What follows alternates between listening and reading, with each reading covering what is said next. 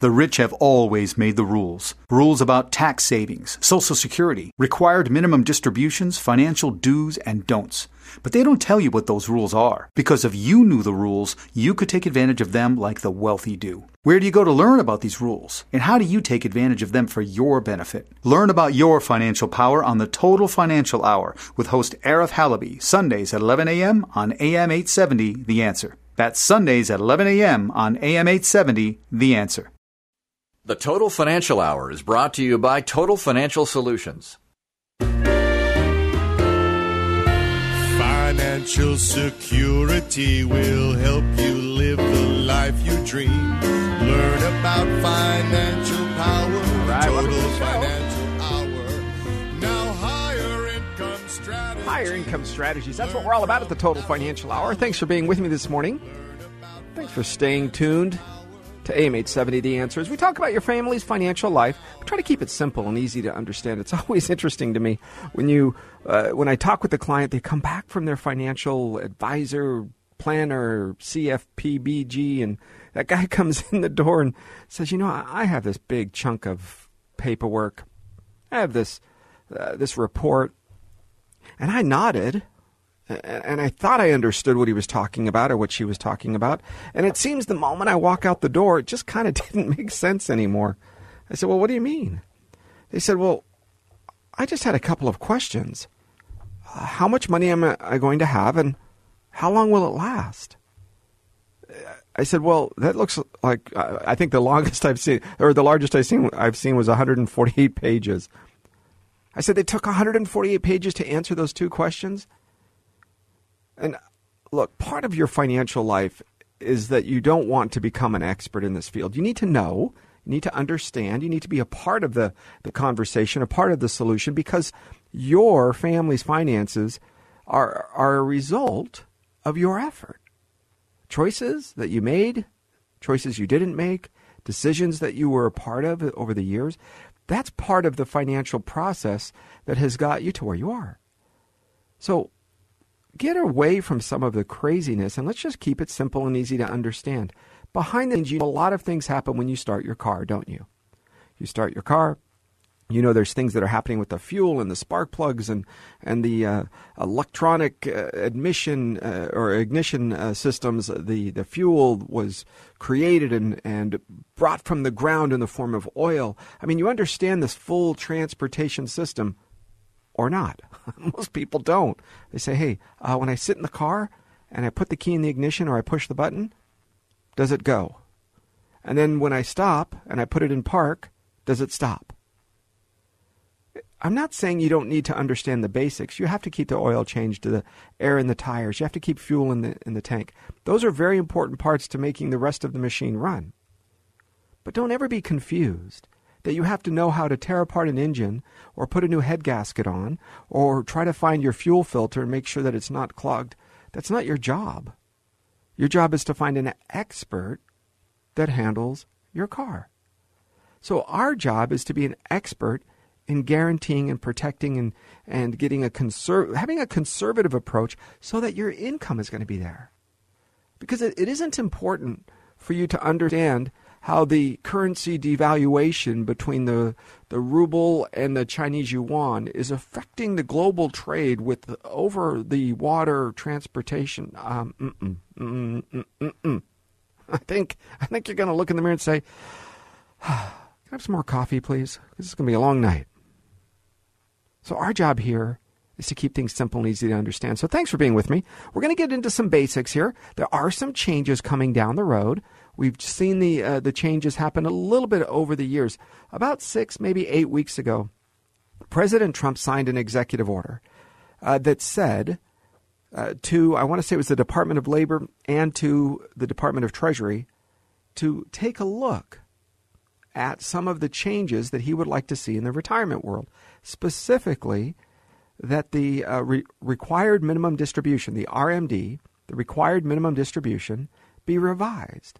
Because so many times we're seeing people that are hitting age 70, 71, 72, and they don't need the money. And yet they're forced to start taking money out of their retirement account. They're forced to start pulling money into their taxable income and reduce their savings. So two things are happening. Your savings are being reduced and your taxes are being increased. So President Trump signed this executive order for his team to take a look at a couple of things. What if we move that date out? What if we take the 70.5 required minimum distribution and move that out? I don't know the age. I don't even think he put an age in there. I think he just wants it reviewed. My opinion is if we take the 70.5 and we move it to 75, because people are still working. Today's 70 is like yesterday's 60. A lot of you are still active. You're still running and exercising and even working. So there isn't a reason to liquidate this account. Just what? So that it can be a taxable event for the government? I think the government would prefer to not have you be a burden on the healthcare system and instead use your own money at a later date. I think the government should be thinking twice about the Social Security system, and instead of making it so that is your only source of income in retirement, now you're more dependent on the government, right? We know one political party wants you to be dependent on the government. We know one political party's job is to say that the individual is smaller and the government is larger. And as Dennis Prager brings us up, in fact, we spoke the other day and he said something very clear. I've heard him say it on the air before, but it's just something different when you're in front of him. And it was this: the smaller the government, the bigger the individual. And that's what the United States is founded on. I was in Europe recently. Beautiful place, historic, wonderful. But you can get the feeling that as an individual, you don't matter the same. They're not bad places, but the ones that are really messed up are rushing towards our system.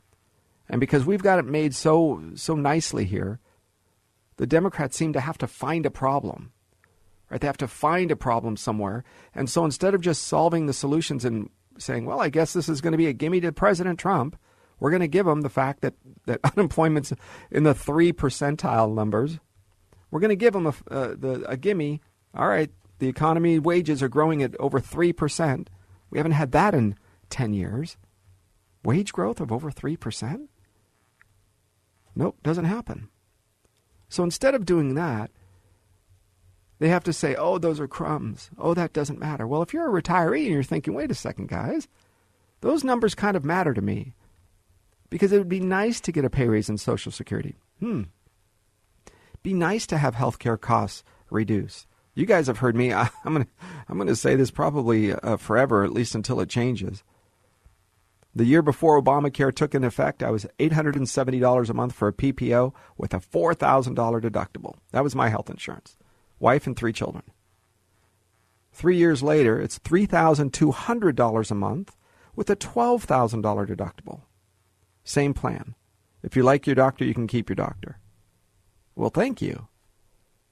So I go from $4,000 deductible to $12,000. And you realize when your insurance premiums are $3,000 a month, it isn't as if you have to earn $3,000 and you pay $3,000. No. You have to earn 5 or 6. Pay your state taxes, your payroll taxes, your federal income taxes. Then what's left you get to buy your health insurance with. You know, everybody talks about the student who was sick at 27 years old and finally had health insurance. Those folks aren't going to get health insurance. They're the same people that aren't paying their student loans on time. You think they can afford health insurance? All right, so a lot of people are saying, I'm not going to pay the $3,000 a month. I'm not going to pay the $1,500 a month. So when you're in retirement, healthcare costs are sufficiently impactful to your budget. That's why I think the required minimum distribution, which is the draining of your retirement accounts, they're requiring you to take. Now, look, if you don't take it out, take it out when you're supposed to, the penalty is 50%. So let's be clear on that. If you were supposed to withdraw $10,000 and you didn't, for whatever reason, you forgot, your financial advisor was golfing, whatever they were doing, that $10,000 is forced out, taxable, 50% penalty to the federal government of 50%, penalty to the state of California in addition to that 50%, income state federal, income state tax for the state. All right, so those dollars could really take up nearly all of your money. So if you were forced to take out $10,000, you didn't, expect to have somewhere in the neighborhood of, 90 to 100% of the money gone, depending on your tax bracket. So don't make a mistake of not taking out your required minimum distribution. Now, we're hoping that this new rule that the president's putting into place, hopefully, we've seen him make some changes, it will help our seniors because you'll realize that you're not going to be forced to take out the funds. Now, listen, the state of California may not make its changes, but the required minimum distribution is currently followed by the states, meaning the states have a similar rule. They just follow along with whatever the federal government system is as far as the dates, the ages, they kind of default to that. Okay, so here's a few things that I want you to take a look at. Number one, in your financial life, with these changes that are coming up, is there a way that you can continue to save? Well, this is important. The new IRS retirement rules say if you're going to save and plan for your future and you're going to put it in the stock market, and we're going to have another downturn like we did in 2000, 2001, 2002. Do you realize that was the first time that there was a 3-year decline in the market? The last time, but prior to that, that we had 2 years in a row was in the early 70s. And then we had 3 years in a row. And then in 2007, 8, 9, we had another 2-year window that we dropped through the floor. So keep in mind that if you're going to retire, or you're already retired and you're going to be collecting money from your retirement accounts, you're going to need something safe just in case there's another hiccup. Oh, have you not been paying attention to the month of October? Right? People have lost. Just because the market was down 10 or 12 or 15 or 8 or whatever percent that the market's down, it doesn't mean your portfolio is down the same. We've had folks come to me and say, Arif, my account's down 25%. And the reason? Because your broker invested in pretty heavily risky stocks. You don't know that because they might have done it through mutual funds or ETFs, but those are pretty aggressive. And if you don't like that aggressiveness in the market, then you want to move money to safety.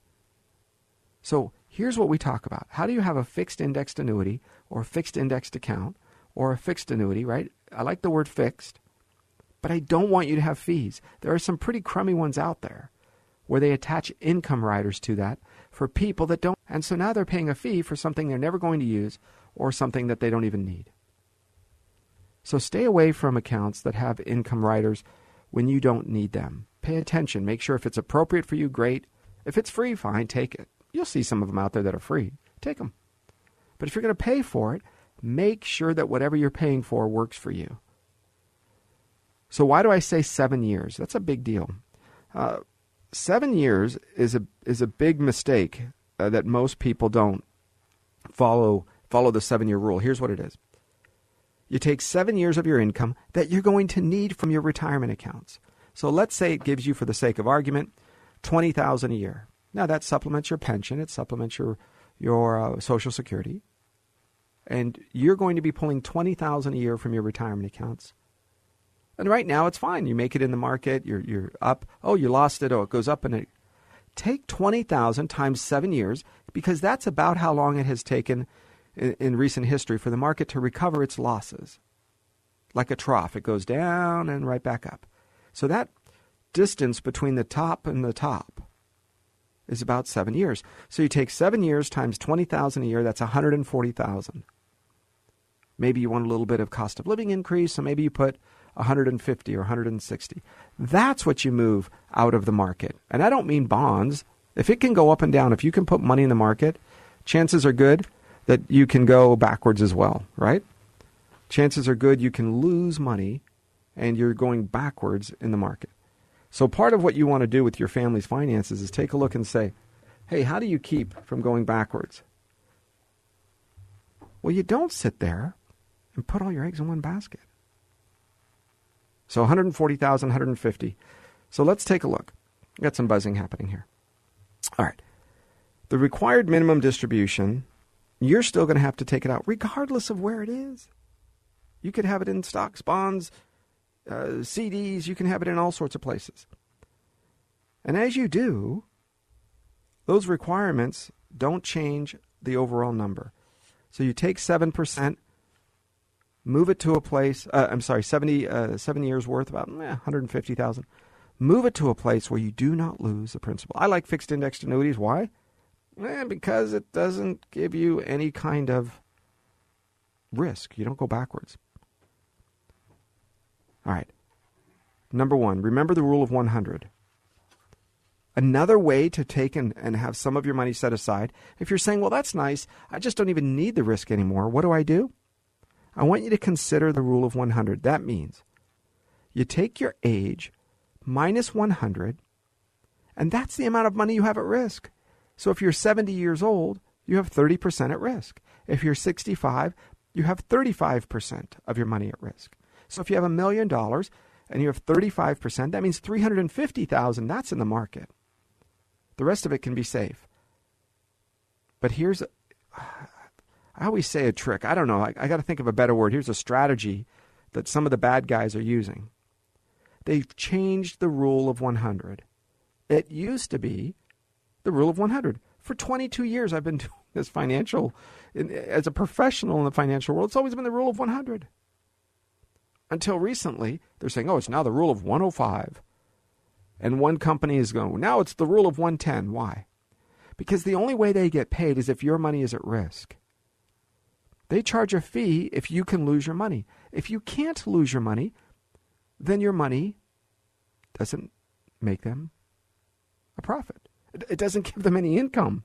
So your broker has to continue to move that date out so that a greater amount of your money is at risk. Because the more you have at risk, the more he or she can fee. Now, they'll tell you different reasons. Whatever. Well, the life expectancy is reshifting. I don't know if it is. And even if it is, look at what just happened to the market. Is risk really that good? If you're 80 years old, you should have 30% of your money in the market? Really? You think you need that much risk? I would beg to differ. So I think you're going to have a few things. Number one, keep in mind that what you have at risk might take 7 years to come back. Okay, those 7 years. And because it could take 7 years to come back, that's why we have those 7 years dollars set aside. Next, there is going to be a cost for healthcare. Medicare Part A, Medicare Part B, prescription drug D, as in David, right? Those are all there. But what about some of the HMO plans, right? You've seen some of the big Kaiser plans and FACEI and some of the others where you can take your insurance and have your Medicare premiums go to that third party, that HMO. You might pay a supplemental in addition to that and get some of the other coverages that might matter to you. But do you think those costs are going to go up? Of course they are. The more the insurance companies, the health insurance act that Obama did, the Affordable Health Care Act, is a bunch of baloney. All it was a bailout for health insurance companies. It was a way to get health insurance companies on board with this new Obamacare because there's a sunset provision. So it says, we're going to let you screw the American public. We're going to let you go after them financially for the next 10 years. After that, all bets are off. So they came in and they ginned up the system, the Obama administration, so that the health insurance companies didn't have to worry about competition, certain regulations, and they gave them the keys to the kingdom. And when they did that, they hurt you. I don't think that's going to change. If you guys think you're going to vote them into power again, and they're not going to mess up the system with the Medicare for all, do you understand that bankrupts the system? There just isn't the money. Look, if you go to doctors and you say, listen, doctor, I know you've spent 12 years of your life after college to get educated. Okay, I get it. After high school, that's your college, your expertise. You're brilliant. So we're going to pay you $90,000 a year, and you have $500,000 in student loans debt. How many people do you think are going to become a doctor? They're going to say, why am I going to do this again? This isn't worth it. I'm going to go become a plastic surgeon. Or I'm going to go and become a doctor that works where the the treatments are discretionary because people will pay that for that money. But the average, go to the doctor, I have a sore knee, sore back. Those physicians aren't going to do it. It just mathematically doesn't work. Hey, you're going to be a slave to your student loan for the next 35 years. So the system is going to change. It has to change. It will change. There is no question. You either have to get rid of a lot of the insurance companies, so doctors are not going to take a haircut on what they get paid, or you have to and give free education to all the physicians. So you decide. You're the voter. You decide. If you want folks to become physicians, they're going to have a backup plan. Because when we have a client, we do a retirement plan for a physician. And he was also my orthopedic surgeon years ago. So he goes, Arif, you got to check this out. He received a letter from Blue Cross that said, due to the premiums just not meeting the goals, as a doctor, we're going to have to pay you less money. And he had another letter that says, as a customer of our Blue Cross insurance plan, we're paying the doctors too much money, so we're going to have to charge you an increase in fee. So he received a letter as both parties, right? He was the doctor and he was the employer. So I said, well, how much are you receiving from he said, somewhere between 25 and 35%.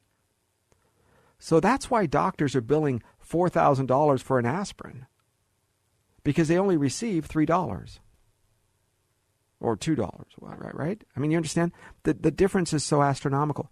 You almost have to stop, wipe away everything, and say, just become a cash patient. So if I walk into a doctor, I said, forget about all the insurance tables and charts and graphs. I am just going to be a cash patient. Because Arif and his family, we're paying $60,000 a year before the insurance company pays one penny. $60,000. And we, quote, have the best plan. $60,000 a year, and that's post-tax money. Add taxable income, I don't know, 75, 80, 100. So consider this. If you're going to have a system where you're going to charge people and you make it mandatory, astronomical rates of return, rates of payment, eventually people, there just isn't any more money. Affect you, the retiree, because you're the one with the cash. And if you're not, you're going to be on Medi-Cal anyway. But if you have money for retirement, you're going to be the one that they target. So keep in mind that healthcare is a huge part. And I think that back to full circle, that required minimum distribution is going to allow you to not be forced to take out money and withdraw and drain down your bank account. One of the challenges we see is this. That required minimum distribution, that RMD or MDR, that formula is based on December 31st of last year. December 31st of last year, we were at record highs in the market. So that means you're forced to take out a huge percentage. But today, what is your balance? Really low. So you have to take out a percentage based on the large number of December 31st of last year. But today, your balance is low. Ask your CPA, your tax preparer, your financial advisor. Ask them, say, is there a remedy to this? Is there something I can do to not have to reduce it by that substantial of a number? Okay, because that can make a difference in your retirement accounts. Because once the money's gone, it's gone forever. It just disappears. It's no longer as part of your financial retirement plan. Now, there are ideas. There are things you can do. A good financial professional will sit down and say, okay, how do we start mitigating this in your mid to late 60s? How do we start withdrawing the account, dripping it through? You need to meet with your CPA and your financial advisor and say, is there a way for me to reduce my RMD requirement, the amount I'm supposed to take out, slowly so that I pay less in taxes each and every year? So I kind of drip that into my retirement account. Can I do that? And that's a helpful way, because then your family isn't stuck with big tax bills where you look around and you don't have any write-offs. Because part of the challenge is when you're saving for retirement, even if you're in your 50s and 60s and you're saving for retirement, consider the Roth, R-O-T-H, 401k, the Roth 403b. Now, the 403B is for teachers and educators. The Roth 401K, it's for for-profit employees, but it's post-tax money. All right, so pay attention. When we come back, I'm going to give you the new numbers on the retirement plan rules. What is changing? How much more can you put in? Because that's actually going to be a big difference for some, and you need to know these numbers. And we'll go into the rules of how you can save money for retirement, because I don't want you to make a mistake, believe it or not. If you do, there's another penalty or fine just waiting for you. And then I'm going to get rid of some of the myths of having them when Social Security withholds money because you're making too much. What are some of the myths? What happens to that money? So that it kind of cleans up the thought process of reality versus fiction. We have that for you. Give me a call at 888-99-RETIRE, 888-997-3847. We'll be back after the break. 888-99-RETIRE. I'm Arif Halaby on the Total Financial Hour on AM 870, The Answer. Arif Halaby, learn about financial power, the Total Financial Hour. Financial security will help you live the life you dream. Learn about financial power, the Total Financial Hour. Hey, welcome back to the show, the Total Financial Hour. I'm Arif Halaby. Hey, thanks for being with us. Give me a call at 888-99-RETIRE. That's 888-99-RETIRE. Your family's finances depend on you paying attention, because a lot of us are not paying attention. You follow the bouncing ball. You follow the shiny object, which is whatever the crisis is at the moment. I want you to pay attention to two things. Number one is, if you are still saving for retirement, you need to take advantage of the rules. Look, rich people make the rules, not poor people. I didn't say bad or good, just rich people. But rich people have always made the rules. Whether you were, Cleopatra on the Nile River, boy, don't worry. She made the rules to benefit herself, her friends, her family. Attila the Hun, Napoleon, Fidel Castro, the United States. Rich people have always made the rules to benefit themselves, their friends, and their family. But there's one catch. In the United States, it says the rules apply to everyone. Now, as long as you learn them. If you learn the rules, you win. One of the wealthiest men of his day in the Washington, D.C. area was a gentleman by the name of Frederick Douglass. Oh, wait. Frederick Douglass, I believe, was a freed slave. He was a black man who was very wealthy, owned multiple real estate and businesses. And so the rules apply to everyone. Figure it out, you win. He was an intelligent man and figured it out. It wasn't about race. Isn't it interesting that the Democrats lead everything with race? I don't understand that. I was told that the content of your character is what mattered.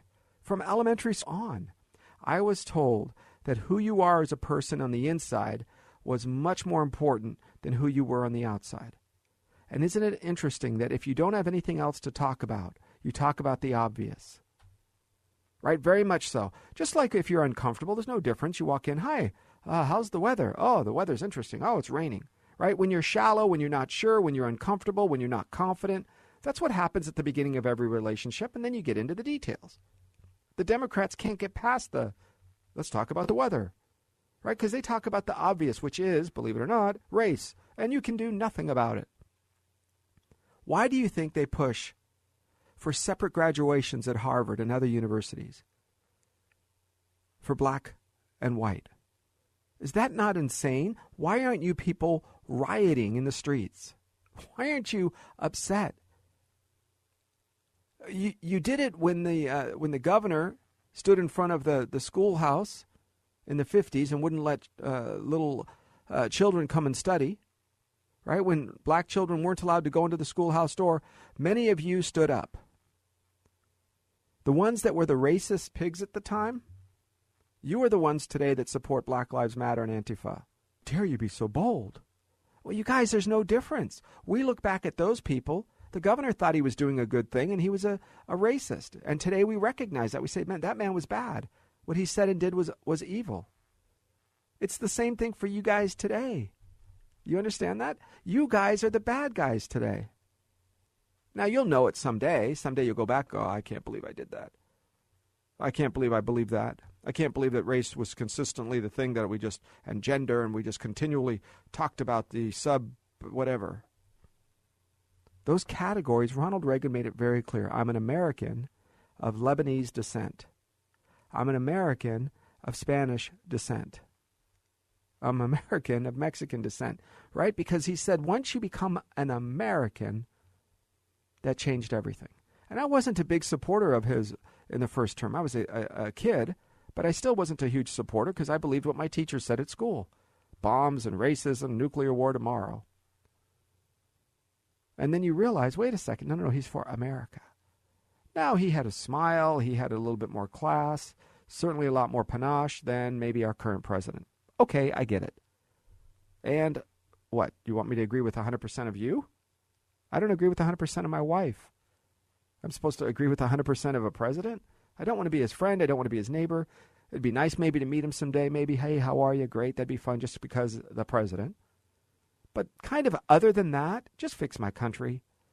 I'm not interested in agreeing with you 100%. I don't agree with anybody 100%.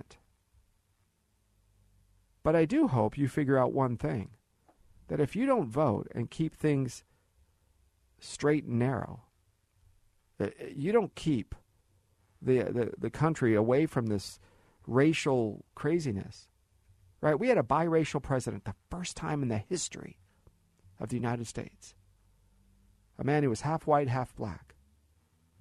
The first biracial president could have fixed a lot of stuff by coming out and being above the fray, but he didn't. He didn't for lots of reasons. He made it about class, money, rich, poor. And meanwhile, whatever you didn't have, you thought you were... Look, I've had clients, it's pretty funny, guys. I've had clients come to me, and they have $40,000 to their name, and they make $50,000 a year.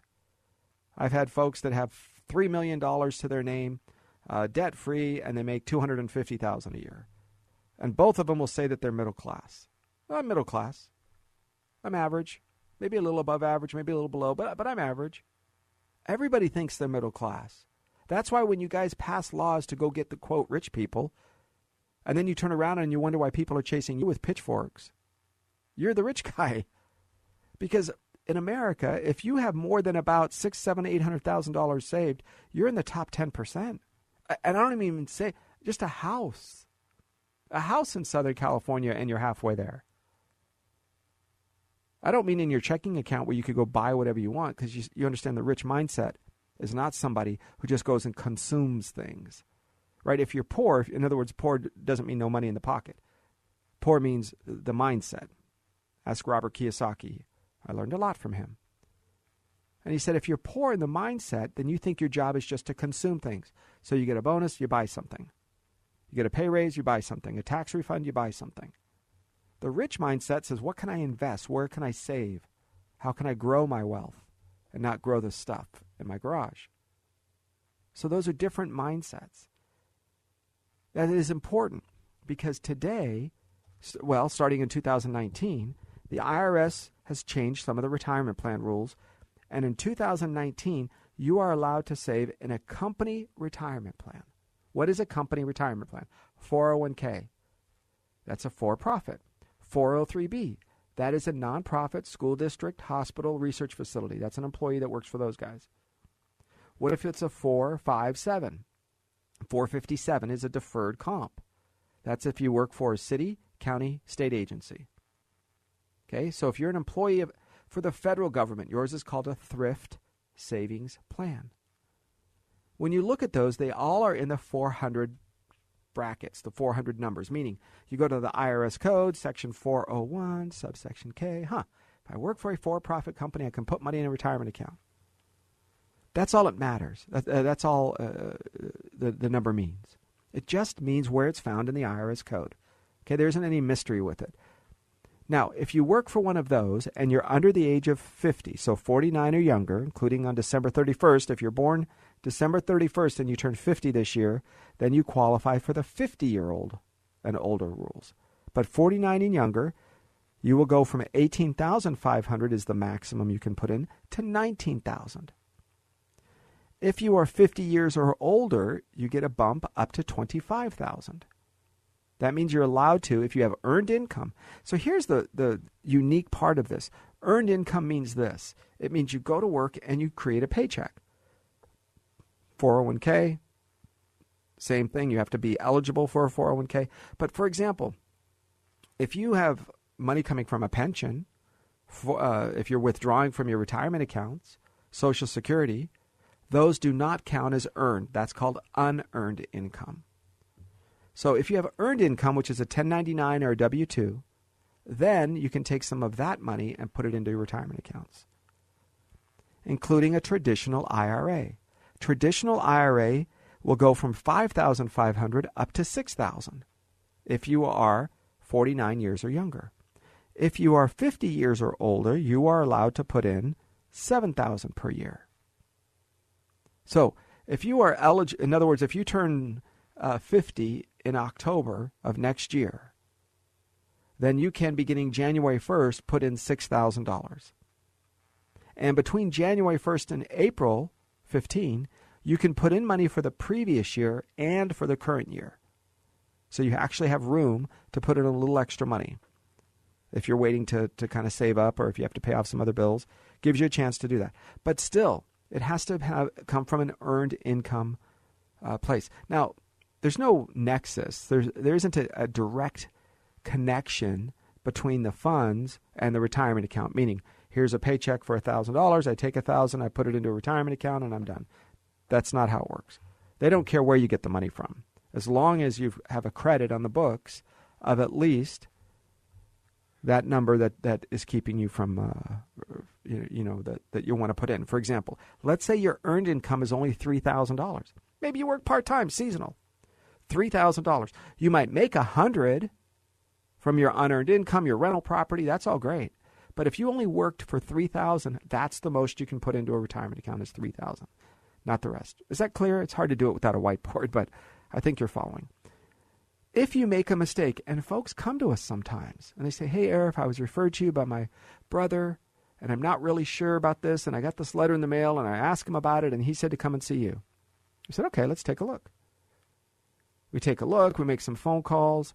We call your CPA. We find out at the end of the story that you counted money for earned income, and you put it into a retirement account years ago, because the IRS is not quick to catch these things, just so you know. It usually takes them a couple of years. So a couple of years go by, and now you have fines, interest, penalties, fees. Now, you might think all of those are the same. Well, according to the IRS, those are all different. So whatever you put into your retirement account is now forced back out and is feed and fined all those different things. So make sure that if you make a mistake like that, you fix it as quick as possible. Or if you do want to put money into a retirement account, just make sure you have earned income. Okay? That changes everything. Hey, if you have a question, give us a call at 888-99-RETIRE. 888-99-RETIRE, that's 888-997-3847 on the Total Financial Hour on AM 870, The Answer. Okay, as we continue, my name is Arif Halaby. Your family's finances are really focused on your efforts, isn't it? Right? You're trying to make the decision, should I retire early? Should I turn on Social Security at a younger time? Here's what happens. When you are putting money into Social Security and each and every year that you're working, they take a 35-year run rate, right? They take 35 years of what you've put in. There's averages, there's numbers that they use, etc. But here's some of the challenges. What if you want to continue to work, but you also want to take money out of Social Security? A lot of Americans, especially in 2008, 2009, when they were laid off, they were 62, 3, 4, 5. They weren't prepared to start pulling money from Social Security. Their financial life said, well, we're going to start pulling from Social Security, but when I'm 66 or 68. And unfortunately, for whatever reason, whether they were sick or just laid off or just couldn't find another job, they were forced to start pulling Social Security early. Now, if that happens and you're prior to your full retirement age, maybe it's 66 or 66 and a half, some of you at 67, but if you are pulling money out of your retirement account out of your Social Security prior to your full retirement age, so then the IRS and Social Security has a penalty formula. It says you are allowed to earn, and in 2019 it will be $17,640. So you can earn, remember when I say earn, it's not your pension, it is not your retirement account or your rental property. you can physically go out and make $17,640. If you do, then they don't take anything from your Social Security. If you were supposed to receive $2,000 a month, at 62 or 3 or 4, whenever you retire, your $2,000 a month is coming in the door. However, if you make more than $17,640 in 2019, then for every $2 you make above that number, Social Security will withhold $1. And they will take that dollar from your Social Security payments. So that means that if you are going to be working past your receiving of Social Security, then you will lose that money, is what most people think. But where does it really go? If you file at 62, your Social Security benefits don't just go away. In fact, they go somewhere on the back end of your payments once you hit your full retirement age. So let's say you're pulling money out of your Social Security at 63, and then you get a job and you're working, but you're still collecting, and now you go over this number, and your Social Security check drops, $300 a month, let's say. Once you hit your full retirement age of 66, 67, that $300 for all those months is added to your new Social Security check. So your income at 66 or 60 goes up substantially in some cases. So don't think it just disappears and they hold it back forever. It doesn't. You get an increase, but after your full retirement age. So it's a way for you to say, you know what, I want a higher paycheck later, but I want to make money now. And since I've been collecting Social Security for 2 years, but now I have a chance. After the Trump tax bill and the reduction in regulations, there is now more jobs than ever. And you have a choice. You could ask to stop your Social Security, or you can work past this $17,640 and now have a big chunk of money coming in, but after your full retirement age. So important you realize that, because for most people, Social Security is not what you thought it was going to be. When you started working, when you thought it was going to give you full 100% of your income or what you needed to live, a lot of folks, it didn't work, did it? Retirement used to be made up of planning your 30-year mortgage was going to be paid off. Why do you think the mortgage is 30 years? Why not 25? Why not 35? Why not 26? How did a 30-year mortgage come to be? Well, what does that number mean? If you do the math, when somebody finally settles down and they get married, right? And don't shoot the messenger, as they say, but the male was usually 25 years old. By the time he got settled and was married and got a job and went from his parents' bedroom, spare bedroom, back bedroom, rented a house, and finally settled in with his primary mortgage, he was between 30 and 35 years of age. And now at 30 to 35, when you add a 30-year mortgage, because you were not expected to move every couple of years to upgrade for the school district, none of that baloney. You bought a house and you're done. And you added to it if you wanted, or you cleaned it up, or you remodeled, whatever. But when you do 35 years old plus a 30-year mortgage, guess how old you are? 65, which is when Social Security started. So it was a function of saying, that's when we think people are going to retire.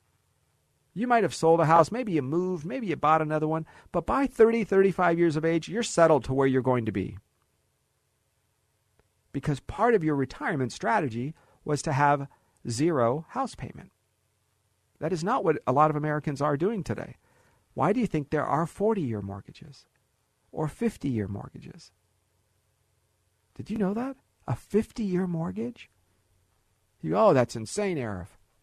A bank does not care about the mortgage time frame. They don't. They care about the purchase price. You care about the monthly payment. Banks care about the purchase price. So if you buy a house today for $500,000, and the bank is responsible, let's say, for $500,000, and your payment is $3,000 a month, you care about the $3,000 a month.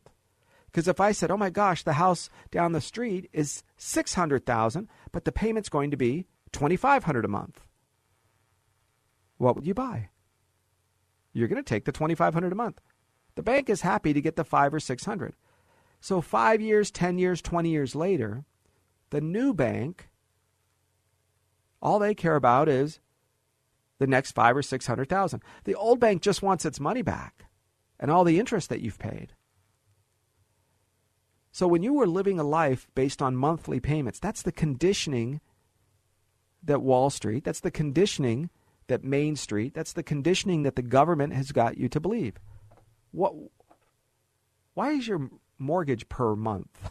Why is the electric bill per month? Why not per week? Why not per day? Why not per year? Right? There's a formula that they've created, and then everybody builds and backs into it.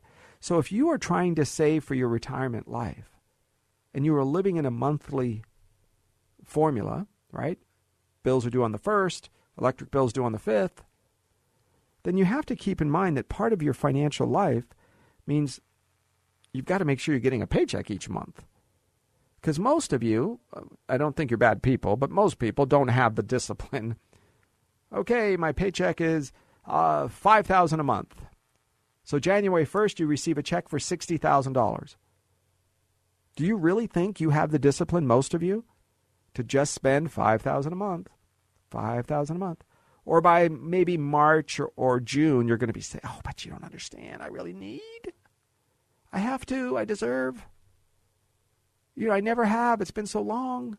We should do it. Buy it. We should take the money, right? Right? We all do.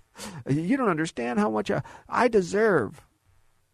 Listen, I don't care if you are a believer or Christian or not. If you all got what you deserved, it wouldn't be about money. So don't think you're going to be spending what you deserve, right? We have a lot of grace going on in our lives. So the financial life that you receive is on a monthly basis. And that monthly check that comes in on the 1st, on the 15th, every single month, that monthly check that comes in is a function of you guys, all of us, living where we don't have to worry about money each and every day, do we? Because just about the time you run out, another paycheck comes in. So keep in mind that your family's finances require you to think monthly to succeed on the short term.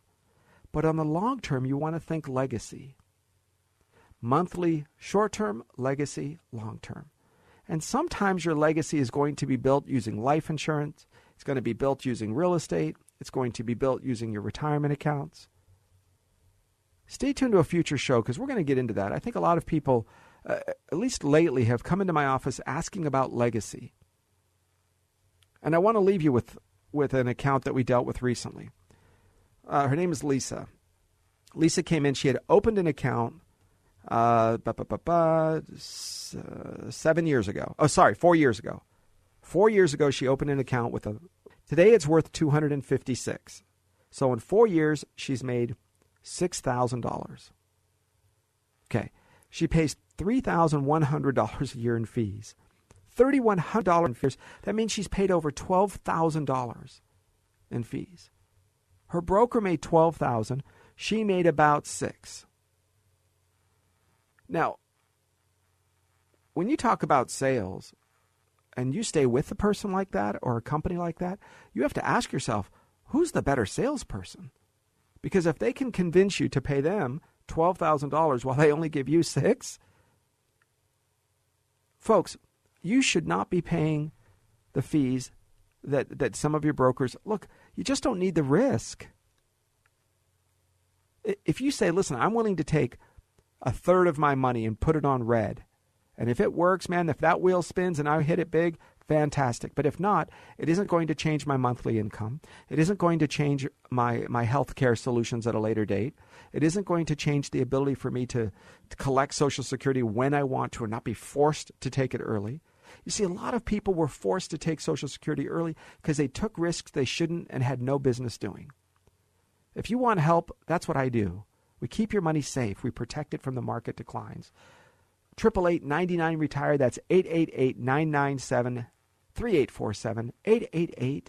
997-3847, 888-99-RETIRE. That's me, Arif Halaby, Total Financial Solutions. Listen, KRLA or AM 870, look, we're here every week at this time. You can always go onto our website at TFS, stands for Total Financial Solutions, TFSWealth.com, TFSWealth.com. Total Financial Solutions, and we have a few offices around, and I'm the guy that meets with you. There isn't a whole team of brokers in a boiler room where you get disappeared behind a glass door. We're here for you. Thanks for staying with me. Total Financial Solutions, Safer Money Hour. I'm Arif Halaby on AM 870, The Answer.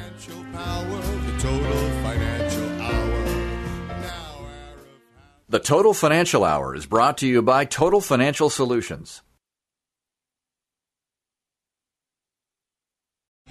3-star General Michael J. Flynn, head of the Pentagon Intelligence Agency, knew all the government's dirty secrets. He was one of the most respected generals in the military. Flynn knew what the intel world had been up to. He understood its funding. He ordered the first audit of the use of contractors. This set off alarm bells.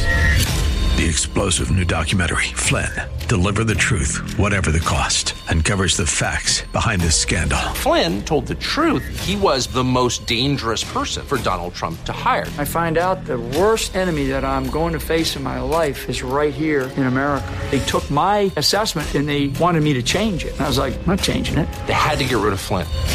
With in-depth interviews, archival footage, and never-before-seen personal records of the man behind the headlines. I just felt like I was drowning. Flynn, Deliver the Truth, Whatever the Cost. Available now. Watch it today. Go to SalemNow.com. SalemNow.com.